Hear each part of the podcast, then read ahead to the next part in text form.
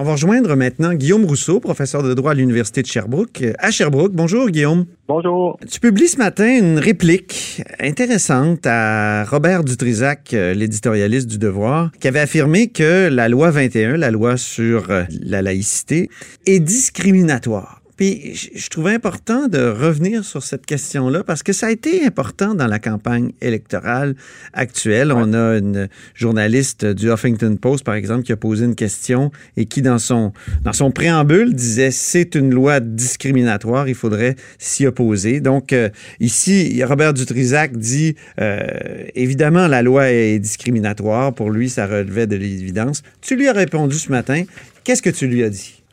Ben, D'abord, juste souligner, euh, effectivement, il y a M. Dutrissac qui je, je, réponds, mais ça a été repris par beaucoup de journalistes. Le même jour, euh, Mme El Khoury dans la presse disait la même chose, Michel COG, Michel David dans les jours suivants ont dit la même chose à, à la radio. Fait que c'est comme si cette opinion-là s'est répandue de manière euh, très, très rapide.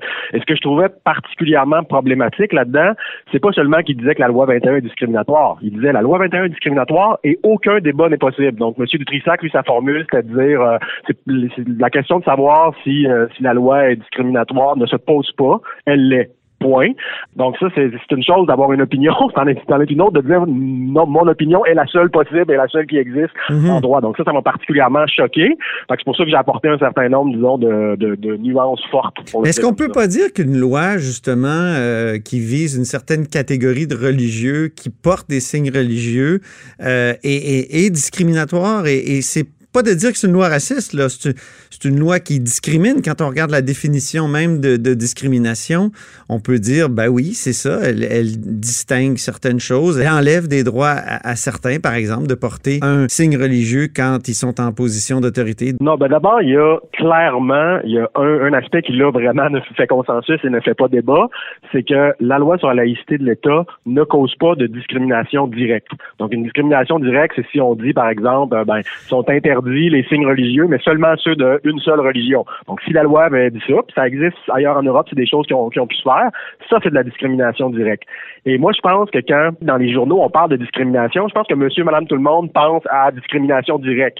Euh, la notion de discrimination par effet euh, systématique, euh, discrimination indirecte, tout ça, c'est pour la culture juridique savante. Donc, je pense que quand des journalistes disent la loi est discriminatoire, ce que les gens comprennent, c'est que c'est une discrimination directe, que c'est raciste, que c'est xénophobe. Donc, moi, j'en appelle à beaucoup de prudence et je considère qu'au minimum, les journalistes et les commentateurs qui ont dit ça ont fait une espèce de, péché par omission. Et, là, tu dis, au fond, c'est vrai que en droit canadien, c'est comme inacceptable, une loi comme celle-là. Mais en, droit européen, il y a la Cour européenne des droits de l'homme qui semble avoir, y avoir vu une limite raisonnable. Oui, donc il y a deux choses. Premièrement, il n'existe aucun jugement de la Cour suprême du Canada qui dit que l'interdiction du port de signes religieux dans le cadre de leur fonction à des représentants de l'État est discriminatoire. Il n'y a aucun jugement de la Cour suprême du Canada. Donc les gens qui, arrivent, qui font ça, ils se basent sur d'autres jugements qui portent pas là-dessus, ils font des raisonnements par analogie et tout. Aucun problème avec ça. Mais reconnaissons d'abord qu'il n'existe pas de jugement qui affirme ce que, plusieurs juristes et commentateurs affirment. Ce qu'il existe, par contre, c'est un jugement, effectivement, au niveau de la Cour européenne des droits de l'homme, qui dit clairement, et ça porte sur le cas d'une interdiction de port de signes religieux pour une enseignante, et on dit clairement que c'est pas discriminatoire, c'est pas une discrimination. Dans ce cas-là, euh, ce qui est plaidé, c'est par rapport euh, au sexe, donc c'est pas une discrimination envers les femmes. Et, là, M. Dutrissac est d'accord avec moi, il dit, ouais, peut-être que c'est pas une discrimination envers les femmes. Bon, ben, voilà, bonne, bonne, bonne chose établie. Donc, il n'y a rien dans la, dans la jurisprudence canadienne portant précisément là-dessus, mais il y a quelque chose dans, dans la, la, la, jurisprudence européenne et la réponse c'est que non, il n'y a pas de discrimination pour, euh, pour les femmes lorsqu'il y a une interdiction du port de signes religieux dans l'exercice des fonctions d'un agent de l'État. Mais Robert Dutrisac euh, te répond, pour ceux des religieux qui sont obligés de porter un signe pour exercer leur religion, là, il y a, il y a discrimination. Mais est-ce que c'est une, ouais, une limite là, raisonnable?